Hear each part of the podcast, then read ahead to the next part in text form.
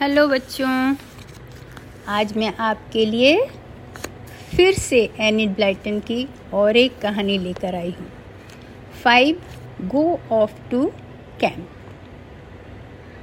आपको पता है अभी कौन फाइव है है ना?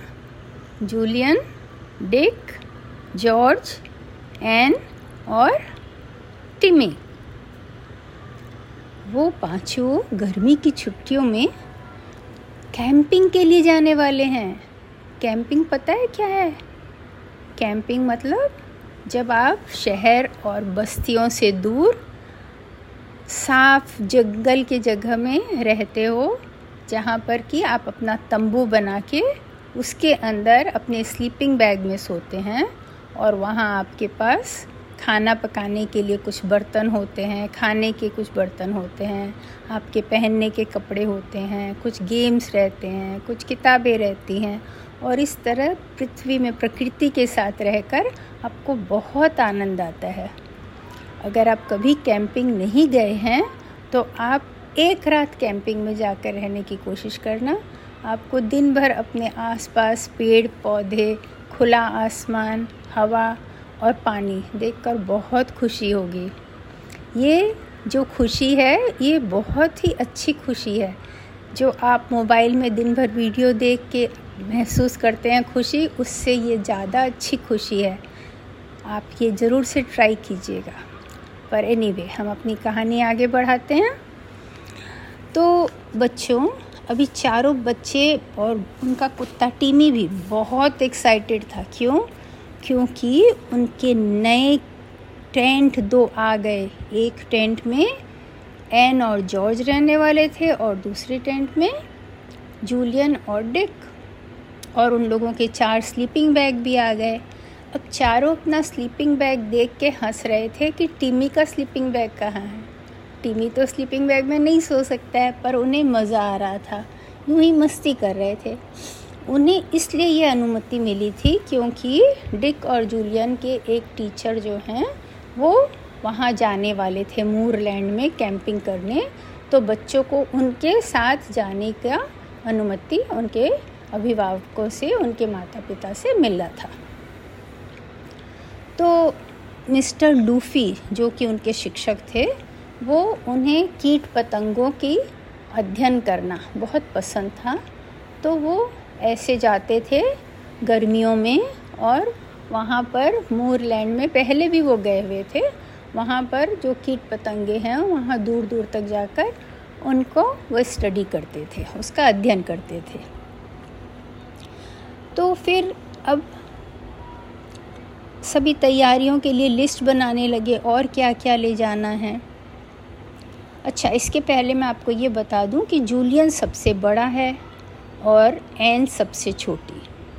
और जूलियन डिक और एन भाई बहन हैं और जॉर्ज उनकी कज़िन सिस्टर है। ठीक है? और जॉर्ज का जो कुत्ता है, वो टिमी है। अब वो सारे लिस्ट बनाने बैठ गए कि क्या क्या लेके जाना होगा हमें। तो बहुत सारी चीज़ें ले जानी हैं स्टोव केटल खाना बनाने के लिए फ्राइंग पैंस फिर उसके बाद बहुत सारा खाना कप्स प्लेट्स स्पून्स फोक्स खाने के लिए, फिर वो सब बर्तन जो ले जाएँगे उसको धोने के लिए उसका पाउडर फिर चाकू टॉर्च फिर किताबें, कपड़े और अपने पर्सनल हाइजीन की सभी चीज़ें और बैंडेड वगैरह। तो लिस्ट बड़ा होता जा रहा था पर उन्हें बड़ा मज़ा आ रहा था ये लिस्ट बनाने में और प्लानिंग करने में। अब उन्हें लग रहा था कि भाई कब आएगा मंगलवार और हम कब जाएँगे। तो उन लोगों ने बैठ कर मैप निकाल के देखा वो कहाँ जाने वाले हैं। वो अपने शहर से बहुत दूर जा रहे थे और वहाँ पर उसको मूर लैंड बोलते हैं, जहाँ वो जा रहे थे। मूर लैंड यानी जो बंजर ज़मीन है, जहाँ बड़े बड़े पेड़ पौधे नहीं उगते हैं, बल्कि सिर्फ़ छोटे छोटे कटीली झाड़ उगते हैं। वैसी जगह वो जा रहे थे। और वो थोड़ा पथरीला और पहाड़ी इलाका था। आसपास में सिर्फ़ दो चार फार्म हाउस थे और बिल्कुल खाली जगह था।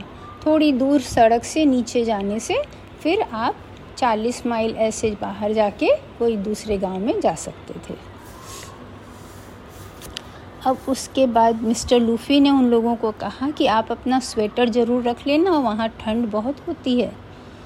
और उसके बाद फाइनली फाइनली ट्यूसडे आ गया, दस बजे वे लोग अपना सामान पैक करके बाहर रेडी और मिस्टर लूफ़ी आए ही नहीं, बहुत परेशान। लेकिन साढ़े दस बजे मिस्टर लूफ़ी आ गए। वे बहुत खुश मिजाज इंसान थे। बच्चों, आप ये बात ज़रूर से सोचना अपने मन में कि जो लोग खुश मिजाज होते हैं, उनसे मिलकर सबको अच्छा लगता है। और जो बहुत क्रोधी होते हैं, गुस्से वाले होते हैं, उनसे सभी को डर लगता है, उन्हें, उनसे मिलकर उन्हें मज़ा नहीं आता है। तो हमेशा आप कोशिश करना कि आप खुश मिजाज रहो। किसी भी बात में गुस्सा करना, चिल्लाना, रोना, ये अच्छी बात नहीं होती है। हमें हमेशा खुश रहना चाहिए। तो जितने लोग हैं वो हमारे साथ रहना पसंद करेंगे। सभी को बहुत मज़ा आएगा और हमें खुद भी खुश रह के बहुत मज़ा आएगा। ठीक है? तो फिर हम आगे बढ़ते हैं।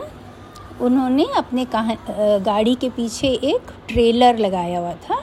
ट्रेलर जिसमें सामान रखते हैं। जो खुला ऐसे तिकोन रहता है, गाड़ी में हुक से चिपका, लगाया जाता है और उसमें उनका सामान रखा था। बच्चे भी उसमें अपना सामान रख दिए। एन सामने बैठ गई और पीछे में डिक, जूलियन और जॉर्ज बैठे और टिमी जॉर्ज के पाँव के पास बैठा। बड़ा मतलब घुसमुस हो गया था गाड़ी के अंदर, पीछे। लेकिन फिर भी कोई एक दूसरे से लड़ नहीं रहे थे। सब बड़े एक्साइटेड थे कि वे बाहर जा रहे हैं। सिर्फ़ टीमी का मन हो रहा था कि वो जॉर्ज के ऊपर ही गोदी में आके बैठ जाए। पर जॉर्ज उसे वो अलाउ नहीं कर रही थी क्योंकि फिर गर्मी बहुत लगेगी और वो थक जाएगी। टीमी बहुत भारी, बड़ा कुत्ता था। चलते चलते चलते जब साढ़े बारह बज गए, दो घंटे हो गए तो मिस्टर लूफी ने गाड़ी रोकी और सब कोई वहाँ बैठकर अपना सैंडविच खाने लगे। मिस्टर लूफ़ी भी सारे बच्चों के लिए सैंडविच लेकर आए थे। उनकी पत्नी ने बहुत अच्छा सैंडविच बना के दिया था कि बच्चे शायद कम लाएँ, आप ले जाओ। तो बच्चों को उनका सैंडविच खाकर बहुत अच्छा लगा। एन बोली, आपका सैंडविच हमारे सैंडविच से बहुत ज़्यादा स्वादिष्ट है। कोई अच्छी चीज़ लाए तो उसकी तारीफ़ करना बहुत अच्छी बात होती है। फिर खाना खाते ही वापस गाड़ी चलने लगी, लेकिन गाड़ी चलते ही एन और डिक को नींद आ गई। पर जूलियन बराबर रोड देख रहा था, क्योंकि उसे चिंता थी कि मिस्टर लूफी जो थोड़े एबसेंट माइंडेड हैं, गाड़ी बार बार ज़्यादा तेज कर रहे थे और उससे जो ट्रेलर में सामान था, उसके उबड़ खाबड़ रोड में गिर जाने की चिंता थी। तो वो बराबर रोड पे नज़र लगा कर रखा था कि वो ज़्यादा तेज़ गाड़ी न चलाएँ। धीरे धीरे धीरे वो लोग मोरलैंड के तरफ़ पहुँचने लगे। सारी कटीली झाड़ियों में सुंदर सुंदर फूल लगे थे, ब्लू और पर्पल कलर के। बहुत खूबसूरत लग रहा था मोरलैंड। फिर जब वो लोग वहाँ पहुँचे तो गाड़ी उन्होंने एक जगह खड़ा कर दिया, जहाँ उनका गाड़ी का पार्किंग का जगह था और ट्रेलर से सारे बच्चे सामान निकाल के बाहर रखे और वहीं बैठ के सबने चाय पी ली, क्योंकि सबको भूख लग गई थी, थक गए थे। स्टोव में जल्दी से एन ने चाय बनाई और सबके पास जो केक और सैंडविच बचे हुए थे, वो खाकर सबको अपना जाकर फिर से तंबू लगाने में डिक और जूलियन की मदद करने लगे।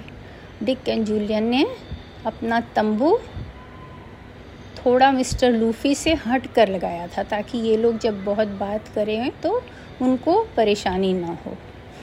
और फिर उसके पास ही में जॉर्ज और एन का तंबू लगाया गया। जब सब तंबू अच्छे से लग गए तो फिर सब सामान वगैरह ठीक से सेट करके, अपना स्लीपिंग बैग वगैरह रख के, और फिर सब बच्चे अपना सो गए। वो बहुत थक गए थे गाड़ी में। दूसरे दिन सुबह सुबह जूलियन की आँख खुली, आवाज़ आ रही थी, कूरली कूरली। अरे, ये क्या आवाज़ है? उसने देखा सडनली, मैं कहाँ हूँ? तब उसे याद आया, मैं कैंपिंग करने आया हुआ हूँ मूरलैंड में। और ये कूरली जो है, वो पक्षी का नाम है कुरली और वो आवाज़ भी करती है कुरली कुरली। तब वो जल्दी से बाहर निकला। बाकी दूसरे बच्चे भी उठे और उन्हें बड़ा मज़ा आ रहा था। सारे खुला में सब कुछ देख के एन जल्दी जल्दी नाश्ता बनाने की तैयारी करने लगी। जूलियन, डिक और टिमी तीनों जो है स्ट्रीम में नहाने चले गए। उसके बाद सभी नाश्ता करने आए। जूलियन ने पानी भर के लाया था बाल्टी में। नाश्ता करने के बाद एन जो है, वहाँ उसमें बर्तन धोने लगी। और उसने पूछा कि, भाई फार्म हाउस अब कौन जाएगा? वहाँ से फ्रूट और ब्रेड भी लाना है। तब जूलियन डिक जॉर्ज और टिमी वो चारों निकले फार्म हाउस जाने के लिए। एन जो है वो नहीं गई क्योंकि उसे अभी सारा सामान व्यवस्थित रूप से वापस रखना था। मिस्टर लूफ़ी अपने टेंट में थे ही नहीं। वो सुबह सुबह बहुत जल्दी उठ के इंसेक्ट्स की खोज में निकल पड़े थे। जब एन का काम हो गया तो वो चारों ओर देखने लगी, पर बच्चे तो कहीं दिख ही नहीं रहे थे। तो उसने सोचा, चलो, मैं भी वॉक के लिए निकल जाती हूँ। तो नदी के किनारे किनारे वो ऊपर की ओर जाने लगी। और थोड़ी दूर जाने के बाद वो वहाँ बैठ गई। वहाँ बहुत सारी मधुमक्खी की आवाज़ आ रही थी और पानी की आवाज़ आ रही थी। उसे बड़ा अच्छा लग रहा था सब कुछ। थोड़ी देर बाद उसे ज़मीन के अंदर से जैसे कुछ आवाज़ आ रही हो ऐसा लगा। और धीरे धीरे वो आवाज़ और तेज होने लगी। अब बहन एकदम डर गई। जहाँ वो बैठी है, वहाँ ज़मीन के अंदर से कैसा ऐसा आवाज़ आ रहा अजीब सा, बहुत पास आता जा रहा हो जैसे। तो उसे लगा, अरे, ये कोई ज्वालामुखी फूटने वाली है क्या? ऐसा आवाज़ हो रहा है। Rumbling rumbling. तो बच्चों, आप ज्वालामुखी पढ़े होगे स्कूल में, अगर आप नहीं पढ़े हो तो ज्वालामुखी क्या होता है? जब ज़मीन अंदर से अचानक फट के ऊपर पूरा लावा निकल के आता है, बहुत फोर्स से, बहुत ज़्यादा तेज़ी से, और बहुत सारा, एक नदी जितना, इतना सारा, बहुत सारा लावा निकल के आता है और वहाँ आसपास जैसे सब कुछ एकदम गर्म हो जाता है, बहुत गर्मी रहती है जब अंदर में तो ये सारा फूट के बाहर आता है और सब चीज़ मेल्ट होता है उसमें, वो लावा पिघल पिघल के चारों ओर बहना शुरू हो जाता है। उसमें आग भी रहती है तो एन बिल्कुल डर गई और वहीं उसे सडनली सफ़ेद धुआँ भी दिखा। ऊपर आ रहा था और वो धुआँ जो है वो मिल गया सब जगह हवा में तो वो दौड़ी वहाँ से जल्दी से बचाओ बचाओ, ज्वालामुखी ज्वालामुखी।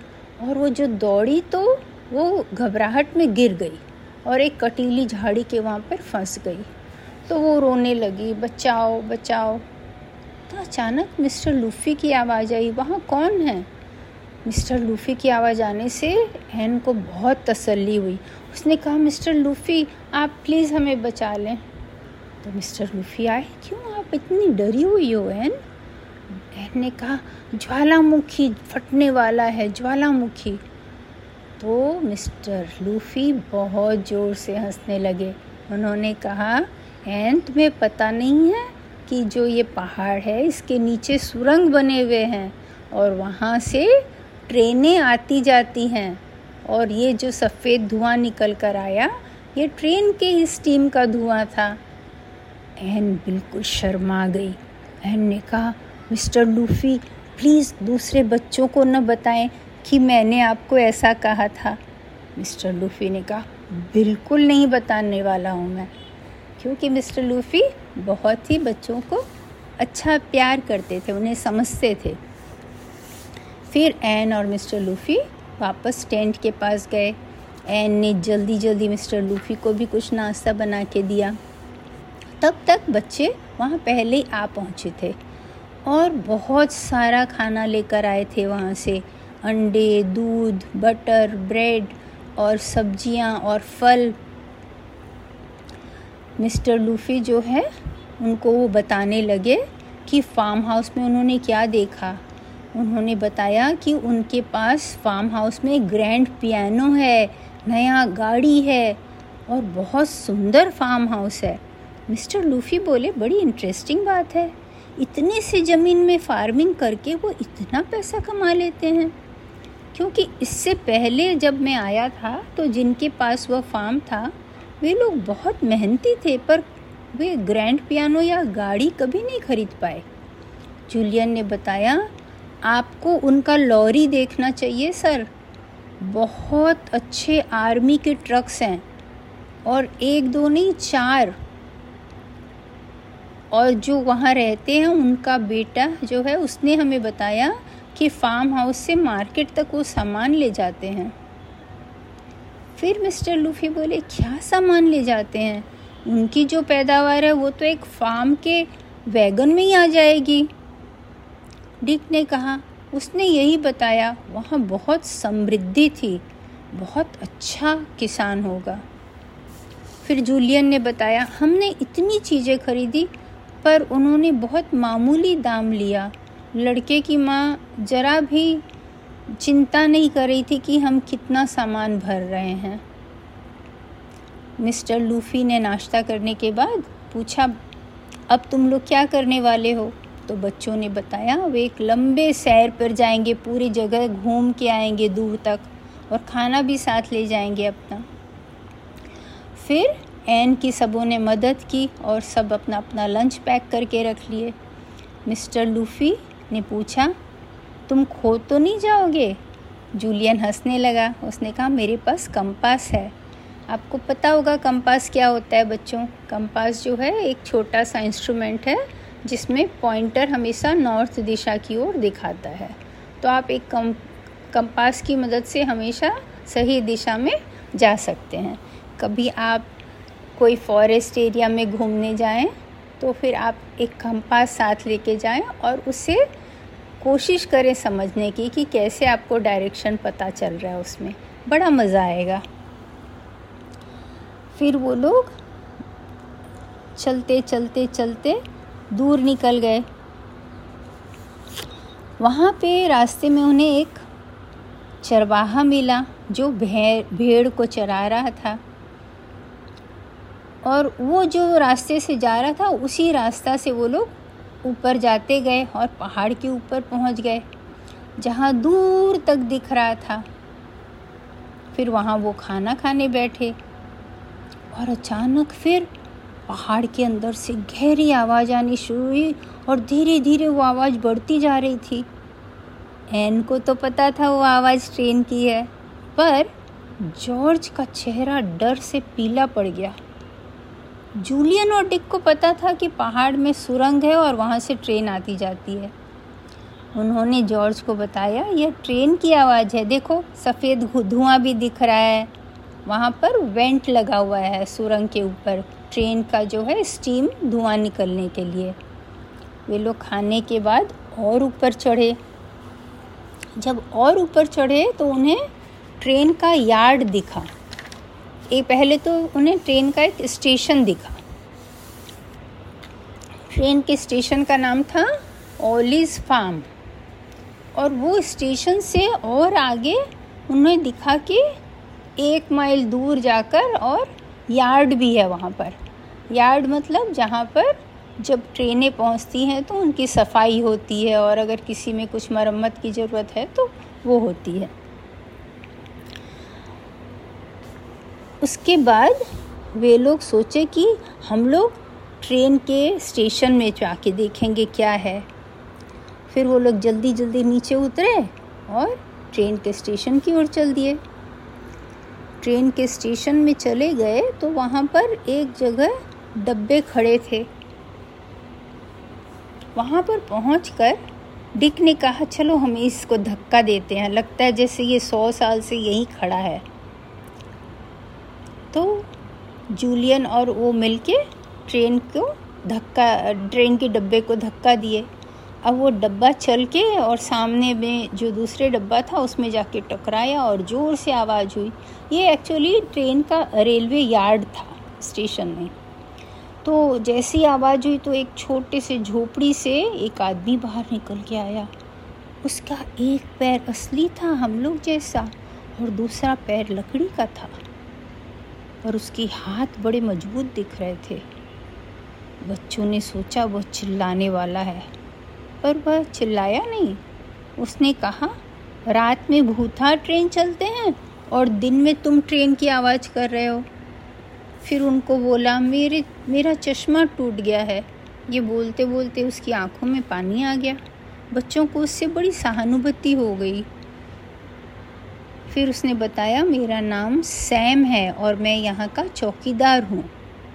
तो फिर बच्चों ने बताया, हम लोग पहाड़ पे चढ़े थे तो वहाँ से ये दिख रहा था यार तो हम इसे देखने आ गए। तो वो अचानक बिल्कुल बदल गया सैम और उसने कहा, तुम लोग जाओ यहाँ से। मेरे को यहाँ इसलिए रखा गया है कि मैं इस जगह की चौकीदारी करूँ। तुम लोगों को यहाँ आना मना है। और उसने एक पत्थर उठाकर डिक की तरफ़ फेंका। पर डिक जल्दी से अपना सिर नीचे कर लिया और फिर वो लोग वहाँ से चले गए।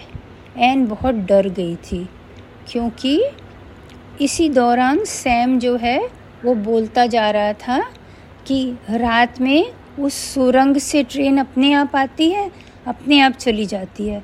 उसमें कोई रहता ही नहीं है, ना उसमें कोई बत्ती जलती है। और मैं जब उसकी आवाज़ सुनता हूँ तो मोमबत्ती बुझा कर अपना मैं बिस्तर के नीचे छुप जाता हूँ। क्योंकि उसके वो झोपड़ी में रोशनी नहीं थी लाइट की, वहाँ वो मोमबत्ती से ही काम चलाता था। जब ये लोग रेलवे यार्ड से बाहर निकल के दौड़ के ऊपर मूर में चढ़ गए फिर से मूर लैंड में तो वहाँ पर उनको एक चरवाहा मिला।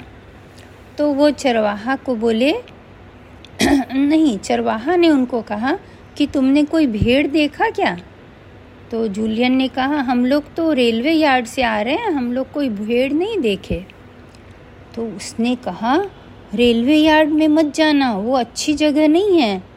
वहाँ भूतहा ट्रेन चलती हैं, जो अपने आप चलती हैं, जिसमें कोई नहीं रहता। बच्चे वहीं चाय पीने बैठ गए। उन्होंने उस गडेरिए को भी कहा, आप हमारे साथ चाय पियो। लेकिन गडेरिए ने कहा, नहीं, मुझे भीड़ को खोजने जाना पड़ेगा, पर आपका बहुत बहुत धन्यवाद। बच्चे सोचने लगे, कल फिर फार्म हाउस जाना पड़ेगा।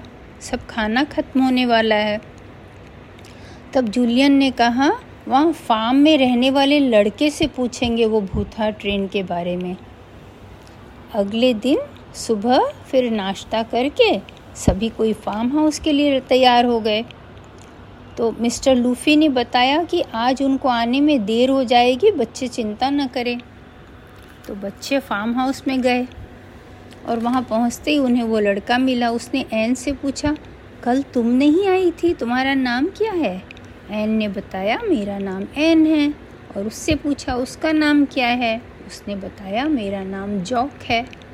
जॉक उन्हीं की उम्र का था। जॉक की माँ दूध का ऑर्डर ले रही थी। उसने बच्चों से कहा कि, तुम जॉक के साथ खेलो और यहीं खाना खा के जाना। बच्चे बड़े खुश हो गए। जॉक उनको पूरा फार्म हाउस दिखाने लगा। सब कुछ एकदम मॉडर्न और सुंदर था। जॉक के पास एक कुतिया भी थी, जिसने पाँच पपीज़ को जन्म दिया था। एन उनसे खेलने के लिए उनके पास गई और एक पपी को गोदी में उठा लिया। उसकी माँ ने कुछ नहीं कहा। उसकी माँ को समझ में आ गया था कि एन इस बच्चे का नुकसान नहीं करने वाली है। जॉक ने उन लोगों को बातों ही बातों में बताया कि वो लोग पहले एक दूसरे फार्म में रहते थे, जहाँ इतना आधुनिक सामान नहीं था। पर जब जॉक के पिताजी की मृत्यु हो गई तो उन्हें वो फार्म छोड़कर शहर जाके रहना पड़ा। एक साल वे लोग शहर में थे, पर जॉक का वहाँ मन नहीं लगता था। क्योंकि वो हमेशा फार्म हाउस में रहा है, खुला में, प्रकृति के पास और जानवरों के साथ। तो उसे वही अच्छा लगता था। और अब वापस ये लोग इस फार्म हाउस में आ गए। फिर जॉक ने बताया कि मिस्टर एंड्रयूज़ जो यहाँ के मालिक हैं, वो उसके सौतेले पिता हैं। पर वो जॉक को बिल्कुल पसंद नहीं करते हैं। लेकिन जॉक की माँ बहुत अच्छी लेडी है। बच्चों को भी मालूम पड़ा था कि उसकी माँ बहुत दयालु है और बच्चों को बहुत ढेर सारा खाना देती है। तब तक जॉर्ज की माँ ने उन्हें खाना खाने बुलाया। जॉर्ज ने बच्चों ने देखा कि उनके पास एक अच्छा बाथरूम भी था, जबकि फार्म हाउस में पहले बाथरूम नहीं रहते थे। फिर उन्होंने बहुत ही बढ़िया खाना बनाया था। एन बोल उठी इतना स्वादिष्ट खाना मैंने कभी नहीं खाया। तब बच्चों ने जॉक से पूछा, तुमने भूथा ट्रेन देखा है? जॉक ने कभी उसके बारे में नहीं सुना था। उसने पूछा, क्या है वो? तो सभी उसे बताने लगे कि वहाँ पर स्टेशन में एक ट्रेन है, जो कि रात में अपने आप आती है। उसमें लाइट भी नहीं जलता है, उसमें कोई ड्राइवर भी नहीं रहता है, न कोई आदमी बैठा रहता है और वो अपने आप चली जाती है। तो फिर जॉक ने कहा चलो, आज हम लोग देखने चलते हैं। एन ने तुरंत मना कर दिया, नहीं नहीं, कोई नहीं जाना, मुझे डर लगता है। तो जॉक ने कहा, ठीक है, हम तीनों लड़के चले जाएँगे। जॉर्ज बहुत गुस्सा हो गई, मैं भी जाऊँगी। तो एन जूलियन बोला, कि तुम एन को अकेले छोड़कर कैसे जाओगी? तुम यहीं रुकना। उसके बाद शाम के चाय का वक्त हो गया तब तक। फिर मिसेस एंड्रूज़ ने बच्चों के लिए बहुत सारा खाना पैक कर दिया और जूलियन, डेक दोनों जो हैं, जॉक को दूसरे दिन अपने पास आने का इनविटेशन दे के और जाने की कुछ तैयारी करने लगे। लेकिन तब तक जॉक के पिता आ गए, उनकी गाड़ी आ गई थी और वो आके बच्चों को मिल के खुश हुए। ऐसा तो बच्चों को लगा ही नहीं। बच्चों को भी उन्हें देखकर खुशी नहीं हुई। वो बहुत कमज़ोर से और बिना आ, उनके चेहरे पर कोई मुस्कुराहट नहीं थी। फिर वो बहुत छोटे कद के भी थे। मिसेस एंड्रूज़ ने कहा कि मैं दूसरे कमरे में आपके लिए खाना लगा देती हूँ। तो उन्होंने कहा जी हाँ बेहतर रहेगा। लेकिन जब जॉक ने उनसे पूछा कि पिताजी आपको भूथा ट्रेन के बारे में कुछ मालूम है? तो वो वहीं बैठ गए और बच्चों से पूछने लगे कि तुम्हें क्या मालूम है? कहाँ से पता चला? तो बच्चे बताए, हमें कुछ नहीं मालूम है। हम लोग यार्ड में गए थे तो वहाँ पर वो जो आदमी रहता है, उसने हमें बताया कि यहाँ भूता ट्रेन चलता है। तो वो बहुत गुस्सा हो गए। उन्होंने कहा, तुम लोग कभी यार्ड में नहीं जाओगे। वो बहुत ख़तरनाक जगह है। और वो बार बार यही बोलने लगे। एंड डर गई। तो जूलियन समझ गया, अब यहाँ से जाना चाहिए। फिर उन्होंने मिसेस एंड्रयूज़ का बहुत बहुत धन्यवाद करके और फिर जूलियन फाइनली बाकी बच्चे वहाँ से बाहर जाने को निकले और उन्होंने फिर से जॉक को वापस आने का, कल सुबह उनके साथ दिन बिताने का आमंत्रण दे दिया। जॉक बहुत खुश हो गया, क्योंकि वो फार्म हाउस में अकेला रहता था और भी इतने सारे बच्चों के संग रहने मिलेगा। मिसेस एंड्रूज़ ने दो बास्केट भर के उन्हें खाना दिया। जॉक उन्हें आधे रास्ते तक छोड़ने आया। तब उसने जूलियन से कहा, जब तुम ट्रेन देखने जाओगे, मुझे ज़रूर बताना। एंड फिर बोली, मैं नहीं जाऊँगी। तो जूलियन ने कहा, ठीक है, हम लोग जाएँगे। जॉर्ज बोली, मैं ज़रूर जाऊँगी। मिस्टर लूफ़ी है ना, एन रहेगी अकेली तो क्या हुआ? उसके बाद वो लोग सब नदी में नहाने चले गए और फिर आके थोड़ा बहुत कुछ खाए और मिस्टर लूफ़ी की राह देखने लगे। फिर वो लोग सोने के लिए चले गए। जब वो लोग सोने चले गए, उसके बाद मिस्टर लूफ़ी कब आए पता नहीं। दूसरे दिन सुबह वो लोग नाश्ता करने बैठे तो तब तक जॉक आया ही नहीं था, वो लोग उसकी राह देखने लगे। और मिस्टर लूफ़ी जो है, उन्होंने बताया उसके पहले दिन उन्हें ज़्यादा इंसेक्ट नहीं मिले थे। उसके बाद उन्होंने बच्चों से कहा कि वो लोग क्या किए? तो डिक ने फार्म हाउस के बारे में सब कुछ बताया, कैसे जॉक के पिता से मुलाकात हुई, कैसे उन्होंने बच्चों को यार्ड में जाने से बिल्कुल मना कर दिया। तो मिस्टर लूफ़ी बोले कि ऐसा लगता है वो ज़्यादा समझदार इंसान नहीं है, पर फिर भी मैं आपकी जगह होता तो मैं यार्ड में नहीं जाता, क्योंकि वहाँ कुछ परेशानी हो सकती है। वो किसी को ज़बरदस्ती गुस्सा से नहीं बोलना चाहते थे, बल्कि उन्हें समझाना चाहते थे कि भाई अगर तुमको वहाँ खतरा है तो वहाँ मत जाओ। तो आज की कहानी हम यहीं ख़त्म करते हैं। और आगे का रोमांचिक, रोमांचक भाग आप फिर से सुनेंगे। तब तक के लिए बाय बाय